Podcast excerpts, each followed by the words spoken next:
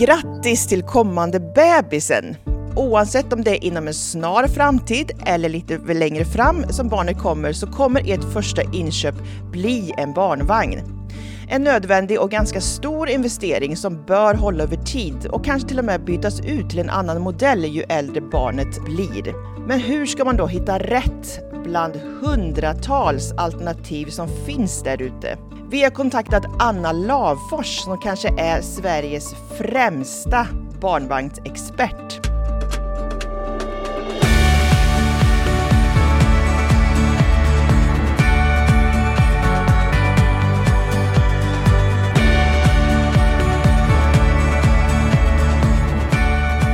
Välkommen till Shoppa Lagom igen, ska jag säga. Tack så mycket, det är väldigt roligt att få komma tillbaka. Ja, du var ju med i avsnittet när vi hade Price Runner på besök. Du är ju också expert på barnvagnar. Ja, det har jag hållit på med väldigt länge, och för Price Runner så håller jag ju på med alla typer av barnprodukter. Jag kan det mesta, och målgruppen är småbarnsföräldrar, så är det antagligen någonting jag har erfarenhet av. Ja, det är fantastiskt. Och om vi bara ska berätta lite om hur populärt det här är, så på din Facebookgrupp Barnvagnar utropstecken så är det över femtiofyra tusen medlemmar. Mm. Och du driver också en väldigt framgångsrik blogg som heter Allt om barnvagnar. Hur kom det sig att du blev så intresserad av det här?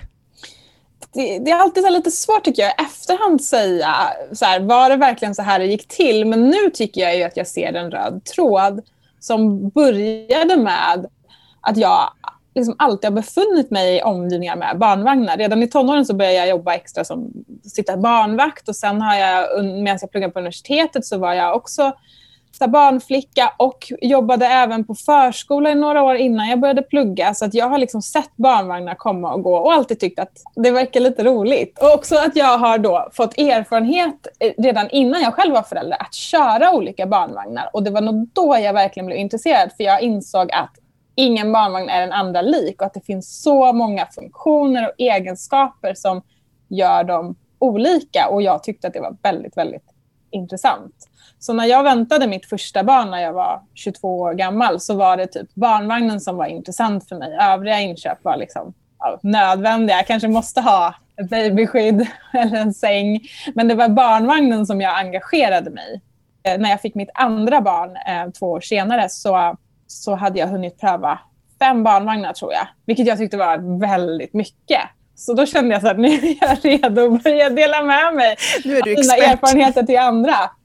Mm. Så jag startade den här gruppen på Facebook eh, sommaren tjugoelva, så det är snart tio år sedan. För att jag hoppades, helt för min egen skull, att kunna samla några andra som hade samma intresse så att vi skulle kunna prata om det här och utbyta erfarenheter. För då fanns det inga bra kunskapskällor. Det fanns att man kunde typ beställa tillverkarnas fysiska kataloger som det var då. Alla hade liksom inte haft en hemsida. Eller så fanns det att man kunde gå till butik såklart och fråga. Men, men jobbar man i en butik så är det inte alltid man har liksom ett brinnande intresse för produkter man säljer. Och då kanske man inte heller har den här liksom nördkunskapen som jag ofta var ute efter. Och sen så hade man ju i en butik ett begränsat utbud. Och då var det så att det var de vagnarna man kunde. Men man kunde inte ge en helhetsbild av alla vagnar som fanns att välja mellan. Och sen så började jag blogga om barnvagnar i slutet av tjugoelva. Eh, mest för att jag insåg att jag faktiskt hade erfarenhet som andra ville ta del av. Men att alla inte vill ta del av produktinformation eh, genom att interagera i en Facebookgrupp. Väldigt, väldigt många år var det här. Det här gör jag på skoj. Alltså fortfarande är bloggen är på skoj och någonting jag sköter lite grann ja, på kvällar och helger och sådär. Men samtidigt har ju det här blivit någonting som liksom påverkat hela mitt liv och vad jag jobbar med idag. Allting börjar egentligen med det där barnvagnsintresset.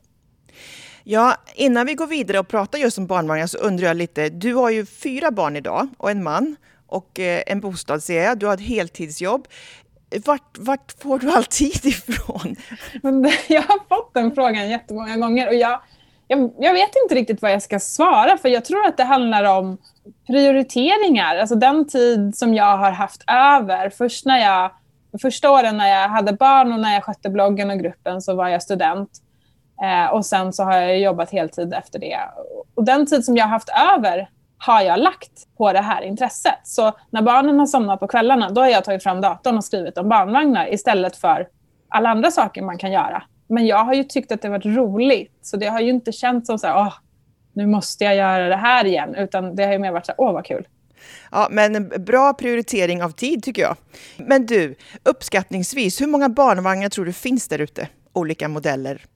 Oj, det finns hur många som helst. Och det är ett utbud som ökar för varje år. När jag skulle välja min första barnvagn hösten tjugohundraåtta, då i Sverige kanske det fanns, om vi räknar in allt, så kanske det fanns ett femtiotal modeller att välja på. Och jag ville ha rörliga, snurrbara framhjul, vilket var en nyhet då. Och då fanns det kanske typ fem eller sju modeller att välja mellan. Idag skulle jag säga att det finns ja, hundratals barnvagnar som säljs i Sverige. Och sen så är det ju liksom ett nästan unikt utbud för varje land. Och det är ju så lätt nu i år, eller nu för tiden, att kunna handla från andra marknader också. Så det är ju tusentals vagnar man kan välja mellan. Vilket gör att på sätt och vis har det bara blivit svårare och svårare för den nyblivna föräldern eller blivande föräldern att hitta en barnvagn. För att det finns så mycket att sålla bort. Så produktutvecklingen på barnvagnar måste då ha exploderat precis den tiden du fick ditt första barn och sådär då? Ja, faktiskt skulle jag nog säga att den har det. För att de här barnvagnen som produkt har ju funnits väldigt länge. Det finns ett barnvagnsmuseum på Gotland som jag har besökt som är helt fantastiskt. Där man kan se barnvagnens utveckling genom åren. Men ganska länge har det ju varit liksom en liggdel och fyra hjul. Och sen någonstans där efter millennieskiftet så började det komma, ja, då kom det en ergonomisk sittdel och det kom rörliga framhjul och en annan typ av hopfällning. Och nu, du vet, det finns, det finns barnvagnar idag som har en inbyggd motor som driver vagnen uppåt i backar. Och det finns inbyggda lampor och det finns elektronisk hopfällning. Och jag tror att vi bara har sett början på den här utvecklingen. Som har för- och nackdelar. Å ena sidan så är det fantastiskt för att det finns så mycket mer specialiserade barnvagnar. Så man verkligen, verkligen kan hitta en som uppfyller ens behov. Men å andra sidan så har ju den här utvecklingen också gjort att priset på barnvagnar har ju stuckit iväg. Visst, nu är det ju då som sagt tolv år sedan jag köpte min första barnvagn. Men då var liksom de dyraste barnvagnarna då, de kostade nio tusen ungefär. Och idag skulle jag säga att nio tusen är nästan, nästan budgetpris. Eh, sett till hur prisspannet ser ut totalt sett. Såklart att det inte är budget för många att köpa någonting för nio tusen. Men idag finns det barnvagnar för upp till tjugo tusen. Och det är inte ens så ovanligt längre. Wow! Vad är det man ska titta på då när man ska köpa sin första barnvagn? Och då man inte vet så mycket heller. Mm. Man ska börja med att titta på det man faktiskt har kunskap om, nämligen hur ens liv ser ut, hur man bor, har man en liten hissvagn ska gå in i, har man en bil man ofta vill kunna packa in den i, har man problem med ryggen eller med handlederna, har man hund och ska gå skogspromenader tre gånger om dagen, är man mycket i stallet och behöver en vagn som kanske är rätt att göra ren, eller bor man inne i stan och behöver någonting lätt man kan bära upp för ett antal trappor. Alltså egentligen har man redan ganska mycket information. Och sen är det ju såklart så att livet förändras när man får barn, speciellt första barnet. Men hur man bor och, och, och lite sånt där, det blir ju oftast ganska samma ändå. Och där har man ganska mycket ledtrådar till vad för funktioner man borde ha för att kunna bli nöjd med sin barnvagn. Okej, men om man bor då i, säg två trappor upp i en lägenhet som man kanske gör vid första barnet, ingen hiss. Vad är det man ska leta efter då? Då ska man leta efter hur man ska förvara vagnen, skulle jag säga. För måste man ta upp den i lägenheten, om det inte finns ett förråd som är lättillgängligt, då vill man ju ha en vagn som är lätt att bära. Eh, gärna att den kan fällas ihop i ett stycke, vilket väldigt sällan är möjligt med liggdelen. I princip aldrig är det möjligt med liggdelen. Men, men med sittdelen, det, sittdelen är ändå den man använder längst. Så att då vill man ha en vagn som man lätt och smidigt kan fälla ihop, kanske med bara en hand. Kanske har en bärem man kan hänga över axeln och så tar man barnet på andra armen och så kan man gå upp för att underlätta det där. För att det är annars en... en man kanske tänker så här, men det är klart jag orkar bära upp den, men du vet, du ska upp och ner och du är trött och barnet springer iväg och du har handlat mat, ska bära matkassar, så det är ganska viktigt skulle jag säga. Eh, och har man möjlighet att förvara vagnen i ett förråd och bo några trappor upp utan hiss, då kan man ju istället välja kanske en vagn som det inte gör någonting om den väger lite mer, men där man har en enkel lösning för att kunna lyfta upp bebisen i en mjuklift där liggdelen går lätt att lossa. Så att man ändå får med sig barnet och de viktiga sakerna upp. Mm. Det finns ju information överallt idag på nätet framförallt. Finns det sådana filter man kan fylla i då? Alltså jag bor så här, mitt livsstil är så här. Delvis kan man nog göra det, men samtidigt så, så är det liksom inte sådär klockrent heller. Och, och även om två familjer bor på samma sätt så kanske man ändå har, är min upplevelse, lite så här olika önskemål och, och krav. För vissa kanske säger men det är inget problem att, att lyfta upp vagnen för jag vill kunna använda vagnen in i lägenheten också och köra över tröskeln och vagna barnet och somna och sådär. Så att det är inte givet att liksom, lika omständigheter i livet i övrigt nödvändigtvis betyder att man kommer bli nöjd med samma barnvagn. Och det tror jag också är ett misstag som många gör, att man, man tittar på sina vänner eller grannar och ser vad de har för vagn, så tänker man automatiskt att är de nöjda så kommer vi bli nöjda. Men då kanske grannarna båda liksom är så här väldigt kort och har valt en vagn för att passa det, och själv är man liksom en nittio och kommer sparka i liksom med fötterna i chassit varje gång man går med den här vagnen. Så att man måste ändå vara lite så här, okej okay, det här kanske är bra liksom, någon är nöjd med den här vagnen, det, det är ju någon slags rekommendation i grunden, men kommer den vara rätt för mig ändå? Mm. Och eh, idag finns det ju två sätt, kanske fler, att köpa en barnvagn. Du kan antingen gå till butik och du kan köpa online. Det finns olika för- och nackdelar med det. Men jag tänker, det du pratar om nu låter ju väldigt mycket som att det är viktigt att få prova. Jo, jag, jag skulle alltid säga att, att provköra är viktigt. För jag, jag har kört över tvåhundra barnvagnar. Och någonting som är väldigt viktigt för mig, som jag tror att man inte riktigt tänker på eh, när man ska köpa sin första barnvagn, är det som jag kallar för körkänslan. Och har man en barnvagn och kommer gå mycket promenader, då är det faktiskt väldigt betydelsefullt att man liksom är nöjd med hur vagnen känns att köra, hur den rullar, hur den klarar underlaget man går på, hur den är att svänga. Och det där är någonting som man egentligen aldrig kan läsa sig till. När jag recenserar barnvagnar så skriver jag jättemycket om hur jag uppfattar körkänslan. Och har man då prövat någon vagn jag har kört så kanske man då kan relatera min recension av en annan vagn. Men har man aldrig kört en vagn så förstår man inte riktigt, men vad betyder det att den här vagnen är tröghävd och svår att få upp över trottoarkanter. Så att jag, mycket av barnvagnförsäljningen har ju flyttat online. Men jag tror att det skulle vara en kraftig försämring för blivande föräldrar om möjligheten att få testa och köra vagnar innan man köper eh, liksom blev sämre. Mm. Om man ser på skillnaden från att du köpte din första vagn till att du fick ditt fjärde barn då, ska man väl säga. Vad är den? Ja, jag har lärt mig jättemycket. För att när jag köpte min första vagn, för det första så var jag liksom en tjugotvåårig student, så att jag var väldigt, väldigt styrd av En, en kraftigt begränsad budget. Med fjärde barnet så visste jag att det här är liksom mitt liv och jag vill ha den bästa barnvagnen för mig, så det är klart att jag prioriterar det på annat sätt då. Men när jag köpte min första barnvagn så trodde jag att jag hade gjort bra research, jag trodde jag hade tänkt på allting. Eh, och sen så när vi hade eh, varit i butiken för att hämta ut den efter först ha väntat på den ett antal veckor, det var en viss beställningstid, så kom vi ut till vår bil och fällde ihop den, och då var den ju för bred för bakluckan. Så vi fick liksom Aj. inte in vagnen i bilen. Uh, och det var liksom ingen som hade sagt så här, ah, vad har ni för bil? Liksom, ska du ha vagnen i bilen? För då borde du nog testa om den går in där. Jag hade liksom missat det. Och det låter ju som en så här basic grej. Men jag tror att, att sådana misstag begås hela tiden. Man... Man har en dörröppning man ska ta sig igenom och det är en gammalt hus och den är extra smal, så tänker man bara inte på det. Mm. Skulle du säga att en av fallgroparna är just mått?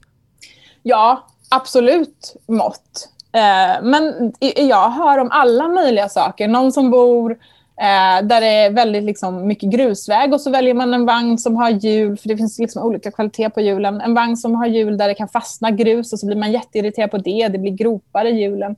Eller att man väljer en vagn som egentligen i alla avseenden är perfekt, men man, man glömde det här att ja, man går med barnvagnen och handlar nu, så då hade man behövt en stor varukorg, för man vill verkligen kunna liksom veckohandla maten med vagnen. Så har den en jätteliten varukorg så funkar inte det. Så att mycket av de där misstagen som jag tror många känner att de gör med sin första barnvagn, de tar tid att upptäcka. Det är inte alla som märker det direkt när de rullat ut från butiken, utan ibland är det först efter en tid som man inser att nej, hade jag valt idag, nu när jag har mitt barn här, så skulle jag valt annorlunda. Men mm. det är jättesvårt, och det är det som jag tycker är ganska unikt med att köpa barnvagn, att de flesta andra köp vi gör, stora dyra köp, för nu handlar barnvagnar ändå ofta om liksom tio tusen kronors klassen. Det är av produkter som vi redan har erfarenhet av. Köper man sin första egna tv, då har man tittat på en tv tidigare. Men de flesta som köper en barnvagn för första gången. Så det är ett väldigt unikt köp. Att köpa någonting så dyrt, att aldrig ha använt en sån produkt tidigare. Och att inte ens ha barnet där än, det barn som man ska använda produkten med. Nej, det är väldigt speciellt faktiskt. Men nu när du köpte din sista barnvagn här då, kan du dra vilka features du eh, valde utifrån som passar ditt, din livsstil? Alltså när jag väntade mitt fjärde barn, då var ju min blogg så pass etablerad så jag har ju inte köpt barnvagnar på ganska länge. För att jag har ah. ju liksom fått dem för test. Men nu är ju min yngsta fyra år, så att min, min tid eh, med barnvagnar som en stor del av livet börjar ju ta slut. Och, och jag är ju liksom ett fan av att ofta byta vagn för att jag vet hur... Eh, hur behoven ändras väldigt snabbt utifrån ja, hur gammalt barnet är eller om man får fler barn och så vidare. Jag är ju väldigt emot hela den här idén att man ska köpa en vagn när man väntar barnet och sen så, så här, ska man ha den hela barnvagnstiden? Jag får ju ofta den frågan, men jag, det är inte så många som kommer vara lika nöjda med en vagn när barnet är tre år som när barnet var tre månader. Nej, jag gjorde faktiskt en liten gallup här på min arbetsplats innan vi gick in i det här mötet och frågade hur många barnvagnar under barnens livstid har ni haft? Och eh, vanligaste var två. Mm. Ja, men det tror jag nog är ganska vanligt. För man börjar oftast med liksom, duovagnen, det är en liggdel och sen en sittdel. Och den har man kanske under den första ett och ett halvt, två året. Och sen ungefär runt när barnet börjar förskolan så känner många att nu känns den där första vagnen lite onödigt stor, lite onödigt avancerad för behoven. Och då dansar, downsizar man antingen till en enklare sulky eller till kanske lite resevagn som är lättare att plocka undan för man använder inte vagnen lika ofta. Så mm. att två vagnar är ganska vanligt. Och sen får man fler barn till familjen, då är det ofta så att man lägger även till en syskonvagn om man inte har lite längre tid mellan barnen. Så två, tre vagnar är nog ganska normalt att man har. Mm. Vad kostar en barnvagn i snitt? Nu vet jag att du sa att det fanns ett väldigt stort spann, men vad skulle du säga medianpriset ligger på? Ja, det ligger nog nu på någonstans mellan tio och tolv tusen kronor. Då får mm. man liksom en bra kvalitetsbarnvagn. Sen finns det absolut bra vagnar som är billigare och sämre vagnar som är dyrare också för den delen. Men ja, medianen ligger någonstans mellan tio och tolv tusen. Mm. Och då ingår allt? Nej, för tio till tolv tusen så ingår själva vagnen, alltså eh, om vi tänker då en duovagn för första tiden med bebisen, då ingår chassit med hjulen, en sittdel och en liggdel. Ibland ingår även kanske ett ringskydd eller kanske ett myggnät. Eh, men sen finns det ju en uppsjö av tillbehör, jag menar babyskyddsadaptrar, åkpåse, sittdyna, speciellt regnskydd, parasoll, mugghållare, skötväska. Ja, du, vi ska komma till den frågan, men jag bara undrar, hur ser du på andrahandsmarknaden på barnvagnar? För den är väl ganska stor? Den är enorm och eh, fantastiskt bra. Den beror väldigt mycket av var man bor. Jag har egentligen bara koll på två andrahandsmarknader, den i Stockholm och den på Gotland. Och det är en enorm skillnad. Eh, på Gotland är utbudet eh, av begagnade vagnar mycket sämre såklart, för det bor färre personer där. Det gör också att priserna trissas upp. För att eh, ja, det finns inte så mycket att välja mellan för köparna. Men om vi utgår från andrahandsmarknaden i Stockholm så är det ju i princip bara de allra nyaste modellerna som inte finns att köpa begagnade. Och resten finns där i alla skick. Från liksom helt sönderkörd till splitterny, liksom perfekt skick. Eh, och jag tycker absolut att man ska vara öppen för idén och köpa en barnvagn i andra hand. För att man kan få så otroligt värde för pengarna. Visserligen har man inte garanti när man köper en vagn i andra hand, så att man ska ha det i åtanke och köpa en vagn för ett pris som gör att man känner sig bekväm med att själv stå för reparationer eller reservdelar om det skulle behövas. Men jag har själv köpt eh, jättemycket vagnar begagnad och är jätteförtjust i att göra det, för att jag tycker att man ja, som sagt kan få så väldigt mycket för pengarna då. Mm. Vad är det man ska se upp med eller kolla lite extra noga när man köper på andrahandsmarknaden? Um, det finns två aspekter av det. Det ena är en liksom modellspecifik aspekt. Så om man har bestämt sig för att det är en särskild barnvagn man är ute efter, så är det väldigt bra att läsa på om just den modellen. Eh, dels för att se hur länge den har funnits och om det är så att det finns några skillnader mellan olika årsmodeller. En, om man har tittat på den ny i butik och sen funderar på att köpa en fem år gammal, så är det inte faktiskt säkert att det är exakt samma vagn man får, för att vagnar utvecklas. Många tillverkare har ett system med årsmodeller, eh, vilket kan vara allt från nya färger på klädseln, men också kan vara helt nya delar som gör vagnen enklare att köra, eller helt nya funktioner eller ändrade mått och så vidare. Så det kan göra jättestor skillnad vilket år en vagn är ifrån. Eh, och det kan också finnas eh, olika, som man kan säga, barnsjukdomar med specifika modeller. Säg att en specifik barnvagn vet man att den här har väldigt ofta problem med att den går sönder i handtaget. Då är ju det någonting som det är bra att känna till innan man köper barnvagnar, så man kan kolla extra noga på just handtaget för just den vagnen. Eh, och den andra aspekten är rent allmänt när man ska köpa en be- begagnad barnvagn, är att kolla igenom skicket på vagnen noga. Jag brukar säga att man ska liksom testa alla funktioner. Testa att fälla upp och ihop chassit. Kolla att bromsen funkar. Kolla igenom klädseln, att den är hel och ren. Väldigt många eh, är rädda för att köpa begagnade för att de är rädda för en möglig klädsel. Och man ska absolut inte köpa en möglig vagn.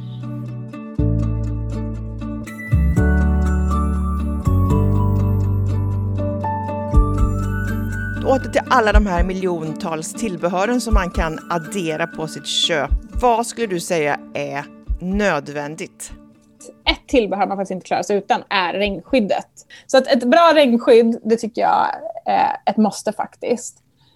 Och på vintern så tycker jag att åkpåsen är ett jättebra tillbehör för att hålla barnet varmt och göra vagnen lite mysigare. Och då brukar jag säga att det bästa man kan göra, om det är så att man först ska ha liggdelen på vintern, är att köpa en åkpåse som funkar både i liggdelen och i sittdelen.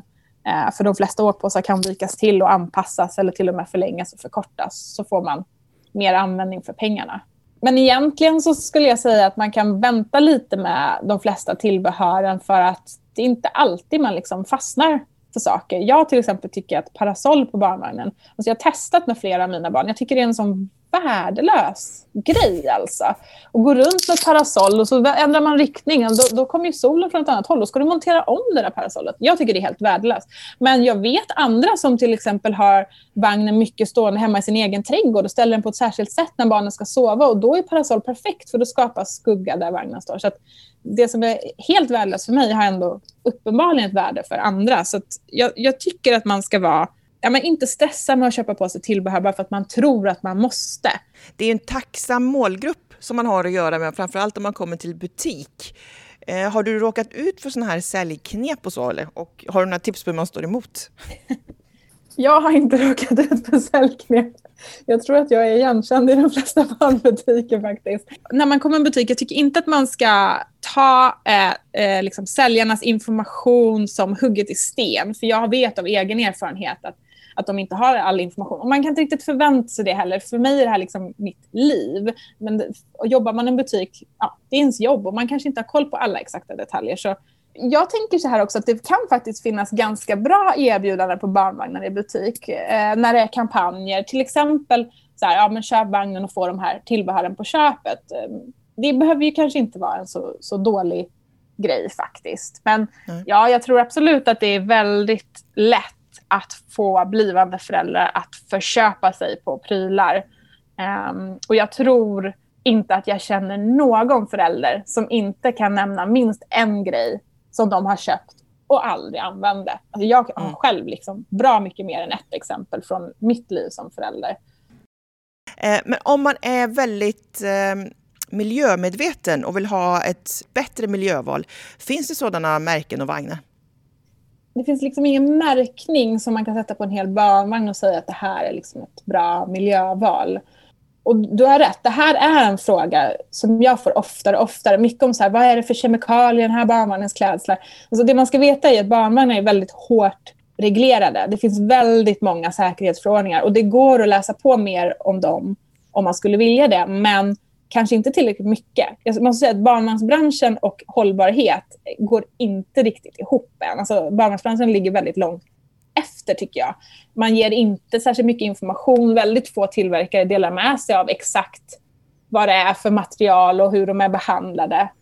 Um, det är ju lätt också att tänka sig att alla kemikalier är dåliga, men samtidigt så vill vi ju inte ha barnvagnar som liksom fattar eld bara för att någon som, som råkar komma nära med en tändsticka eller en, någonting annat liksom som brinner. Att, det, är, det, är, det är svårt, men det finns vissa tillverkare, bland annat finns det en tysk tillverkare som jag inte kommer ihåg namnet på just nu, som har så här mycket så här ekoinriktning.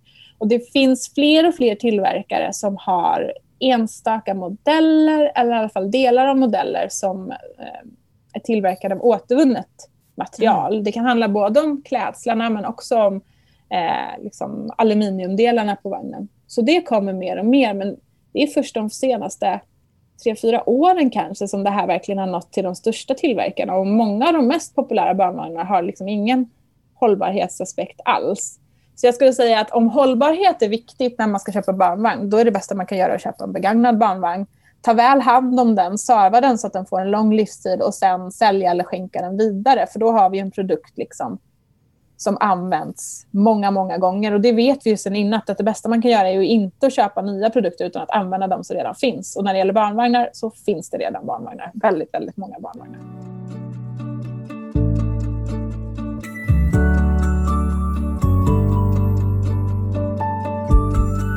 Men om vi går bort från barnvagnar lite. Du är ju då en fyrabarnsmamma, lever familjeliv. Hur får ni ekonomin att gå ihop? Följer ni budget eller tar ni månad för månad? Eller hur fungerar det? På något sätt så är det ju nästan... Det är inte billigt att vara fyrabarnsmamma, det är det ju inte. Det är motsatsen till billigt. Men å andra sidan så har ju jag liksom inte behövt köpa så många produkter på nytt inför mitt fjärde barn som jag behövde med mitt första barn. Eh, dels för att man redan har saker sparade. Jag har liksom sparat mellan barnen. Men dels också för att jag lärt mig lite grann om våra behov. Så att jag gör ju mycket färre felköp med mitt fjärde barn än med mitt första barn. Eh, jag skulle säga att det som jag har gjort för att vara så ekonomisk som möjligt och som eh, är väldigt uppskattat när jag berättar om det för andra föräldrar är att jag har ett system för alla begagnade barnkläder. Alltså alla kläder som mina barn har använt och vuxit ur.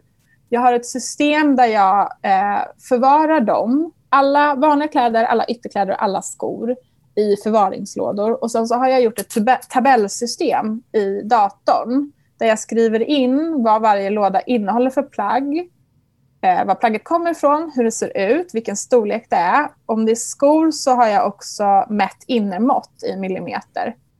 Eh, och så skriver jag in i mitt tabellsystem i vilken låda det här ligger, så istället för att liksom behöva springa runt som en galning och leta efter saker när mina yngre barn...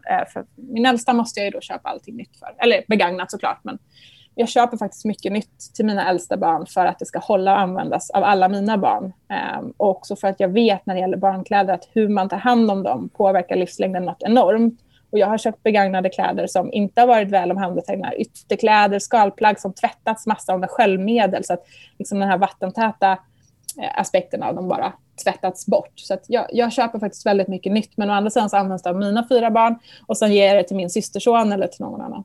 Men jag har det här systemet då. Så när, som nu till exempel inför våren när mina barn behöver vårskor. Då mäter jag, då har jag en sån här skosticka, du vet i trä som de här skoaffärerna. Så mäter jag mina barns fötter.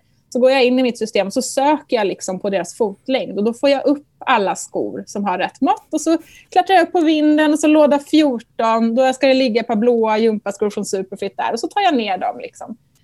Och det här låter ju som värsta projektet. Jag kan förstå att man blir trött om man hör det här. Men jag gjorde det här för att jag blev så trött av att leta efter saker. Så här, jag vet att jag ska ha ett par stövlar i storlek tjugosju någonstans, men var? Att liksom hitta exakt ett par vantar i en jacka. Det, om det tar liksom sextio sekunder sökning på datorn och sen vet jag vad de är. Så att det har sparat mig så mycket tid. Men också pengar. För innan jag började med det här systemet så köpte vi dubbletter hela tiden. Första insatsen är ganska tidskrävande när man ska gå igenom allt man har. Men sen, sen handlar det bara om att varje gång man plockar undan ta sig den här extra timmen för att också liksom skriva in allt i tabellsystemet. Sen jag gjorde det så har jag liksom aldrig köpt på mig saker jag inte behövs. Och jag kan också använda mitt system som nu när vintern var slut, då är det ju mycket rea på vinterkläder. Så då tittade jag i mitt system, så här, men vad har jag för någonting i nästa storlek till mina barn? Är det någonting som saknas? Så då köpte jag på femtio procent rea till mina äldsta barn näst, nästa storlek. För nästa storlek har jag redan uppe på vinden. Så då köpte jag näst, nästa storlek så att de om två vintrar har vinterjacka. Och dels kommer det spara mig tid då, hösten tjugohundratjugotvå när det börjar snöa. Men det kommer också spara mig massa, massa pengar för att köpa en ny vinterjacka till en tolvåring. Det kostar ju mycket pengar. Men har jag köpt den på femtio procent för två år sedan, så ja, inköpspriset var lågt. Men också att ta fram den från vinden. Det känns som att den är gratis då. För den här kostnaden man la ut, det är så länge sedan så det har man glömt bort. Men som sagt, dina barn, vilken ålderskategori är de? Eller vilken åldersbarn de är, är de? De är nu tolv, tio, sju och fyra år. Mm. Hur kommer det bli sen då när de börjar tjata om eh, iPhones? Jag vill också ha nya kläder. Eh, jag vill ha det där dataspelet. Ja, mm. ja de har veckopeng som de i princip aldrig använder sig av. Så de har sparat ihop ganska mycket. Så när de vill köpa någonting som... som jag inte tycker det är liksom nödvändigt, eh, så tycker jag ändå att de ska ha rätt att göra det, för att jag köper saker till mig själv som inte är nödvändiga, så jag tycker, inte, jag tycker att barnen också ska göra det om, om det finns möjlighet. Så då, då drar jag av det från deras eh, veckopengskonto. Jag använder mig av en app för det, den heter Gimi. Ja. Eh, jag har använt den appen ganska länge, för att när mitt äldsta barn skulle börja med veckopeng så insåg jag att oj då, det här var ju otroligt problematiskt, för när jag var liten då hade man kontanter. Så att veckopengen dras automatiskt och allting sker liksom i teorin då på deras konton. Och där kan jag också skriva in så här, ja nu var det något eh, extra expansion pack till Minecraft som inköptes. Så kan de också se lite grann vad deras pengar går åt till. Och sen när det handlar om kläder och sånt, de är inte riktigt så här intresserade av det nu. nu inte så att de så här ska ha specifika märken eller så, utan det, det som, vi är fortfarande i det stadiet där de växer och behöver någonting nytt. Och då får de jättegärna vara med och välja liksom, mm. eh, färg eller sådär. Men jag har alltid sagt med barnen att liksom, när det gäller så här, funktionsplagg och ytterplagg så kommer jag välja vad det ska vara. Och så får ni välja liksom, vilken färg ni vill ha, för att funktion måste ändå gå före. Jag inser att när barnen är fjorton femton så kommer det inte vara möjligt att göra så länge på samma sätt. Men än så länge har det liksom funkat. Mm. Men det låter som du beskriver här nu, det låter som att eh, det inte är mycket tjat om pengar i er familj. Nej, det är inte.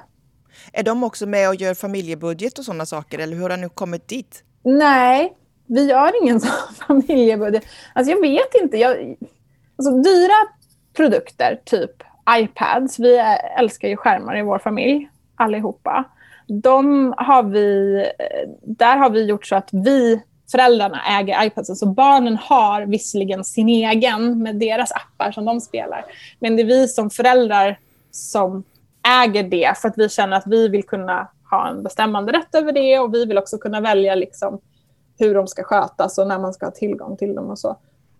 Och sen har, tror jag vi har alltid pratat med barnen om att saker kostar, att det liksom inte finns en oändlig liksom ström med pengar. Och sen, jag vet inte, vi kanske haft tur och råkat kommunicera med dem på rätt sätt, men hittills har det aldrig varit så att de liksom kräver saker, och om de frågar efter saker och vi säger att nej, men det här tycker inte vi liksom är värt att lägga pengarna på, så har de accepterat det.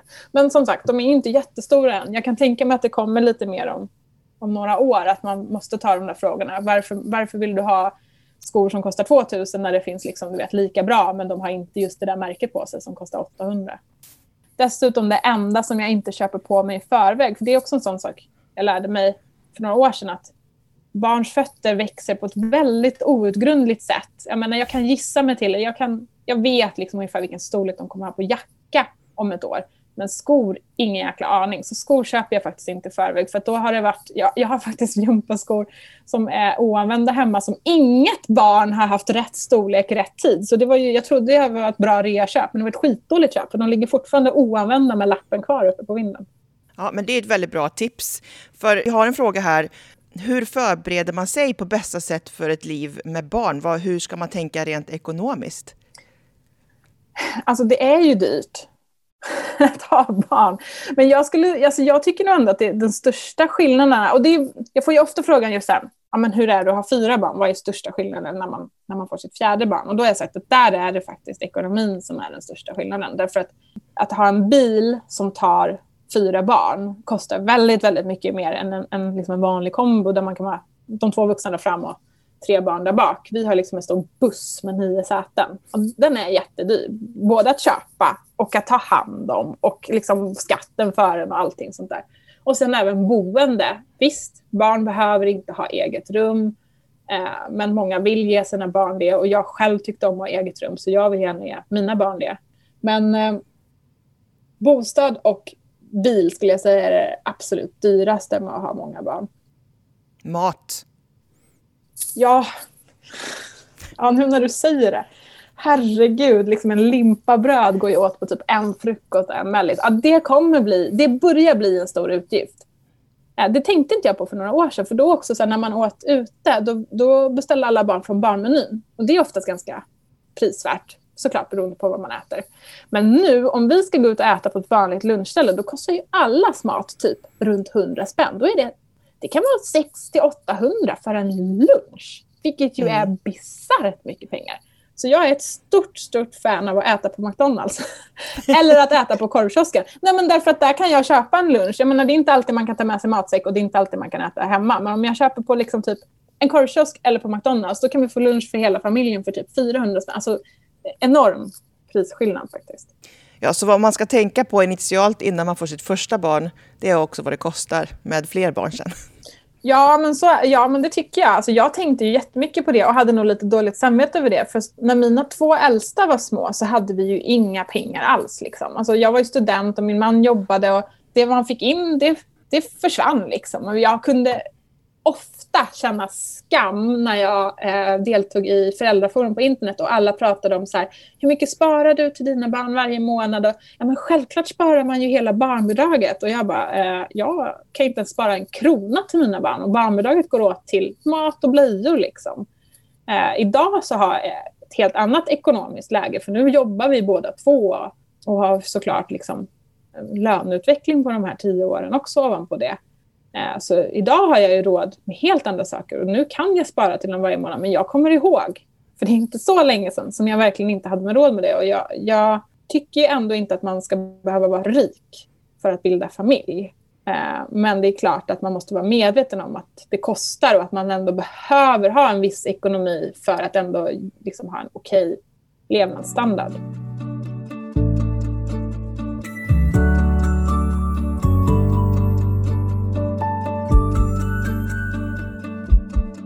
Och eh, slutligen då, dina tre bästa tips för förstagångsköparen av barnvagnar?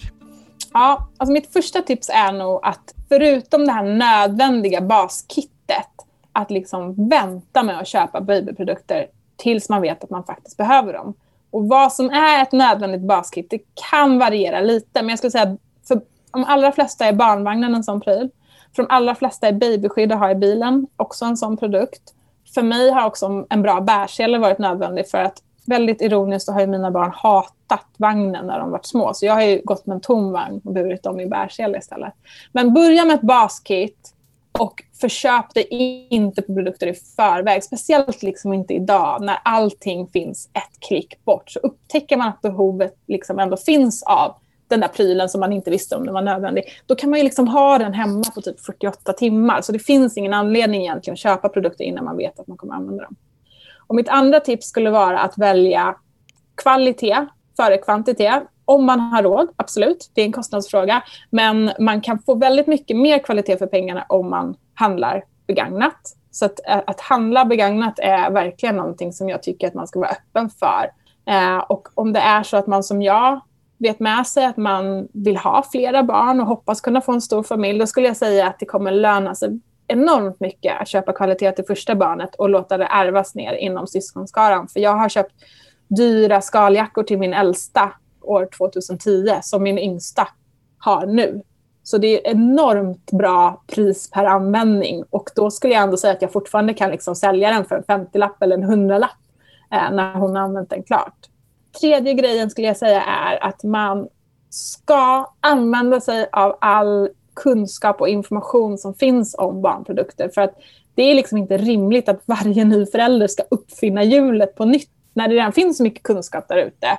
Och jag ser ju ofta att man använder produkter inkorrekt eller att man inte har kännedom om att produkter finns fastän de skulle lösa ett problem man har som förälder. Så att jag tycker inte att man ska vara rädd efter att fråga dem man känner om hjälp och tips. Så här, vi har det här problemet, vår barn är jättekinkig så här, finns det kanske någon grej eller någon kurs man kan gå som du känner till, och inte tro att man så fort man har fått ett barn att man då helt plötsligt också ska få med sig en massa kunskap, för det har man ju inte, man måste ju liksom lära sig allting.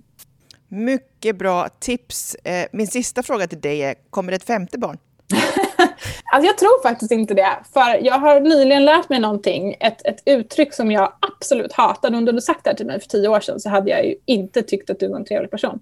Men det är det här med små barn, små problem, stora barn, stora problem, som jag börjar inse nu att det ligger någonting i det där, och att det... Visst, kanske timmar per dag behöver man lägga mer timmar när barnen är små. Men när det väl händer någonting när barnen är större så är det en så mycket större grej. Och jag känner att wow, jag kommer ha tonåringar under typ så här... Alltså jag, jag har räknat ut hur många år det är, och jag tror jag fick mina första gråa hår efter att jag förstod hur länge jag skulle ha en tonåring i huset. Så att jag tror att jag ska fokusera på att ta mig igenom nästa prövoperiod i föräldraskapet och inte bygga på familjeskara något mer. Tror du att du kommer få ett annat intresseområde? Du har gått från, nu har du barnvagnar, men sen när barnen blir äldre då, att det kommer komma något nytt? Ja, jag tänker att jag nog är lite så här, jag är lite så här samlare. Jag har alltid gillat det här liksom. Jag har alla sittdynor i en viss färg liksom. Jag gillar den där grejen och samlar på mig både fysiska saker men också information. Och jag har länge undrat så här, vad ska jag göra när jag inte håller på med barnvagnar längre? Och varit rädd att det skulle kännas väldigt sorgligt och tomt. Men nu är jag redan... Jag känner att jag verkligen, verkligen är på väg in där. Och att det känns mer så här, nej men det här är ju också livets gång. Det är lite som med barnen, att man har de här barnen till låns på något sätt ett tag. Min äldsta är tolv och han sa för några veckor sedan så här, men du vet mamma, när jag har flyttat hemifrån. Ja men jag vet ju att han ska flytta hemifrån någon gång. Och, men då får man vara glad för den här fantastiska tiden man hade med honom. Så jag är superglad. Jag är så glad att jag har haft det här barnvagnsintresset, och jag är så glad att jag har fått liksom chansen att göra sånt här och få kontakt med en massa människor och ha en blogg som massa människor läser. Vilken unik upplevelse det är. Men ja, jag kommer säkert hitta något annat intresse som ska ersätta det. Men först just nu när jag har liksom redan börjat trappa ner på bloggarna så måste jag säga att det här med att ligga på soffan en kväll och typ så här, kolla på tv och surfa på telefonen. Det är ganska nice. Och jag har inte gjort det på tolv år. Så att jag, jag tänkte nog ta det lite lugnt ett tag först. Du, det tycker jag att du gör helt rätt i. Eh, stort tack Anna, och eh, stort lycka till med alla dina fyra barn och ditt jobb och blogg och allting. Och vill man följa Anna så är det då allt om barnvagnar punkt se eller barnvagnar utropstecken på Facebook. Tack så mycket för att jag fick vara med. För fler tips, råd och verktyg om hur du hittar ditt lagom, besök shoppalagom punkt se. Shoppa Lagom är ett initiativ av Alektum Group.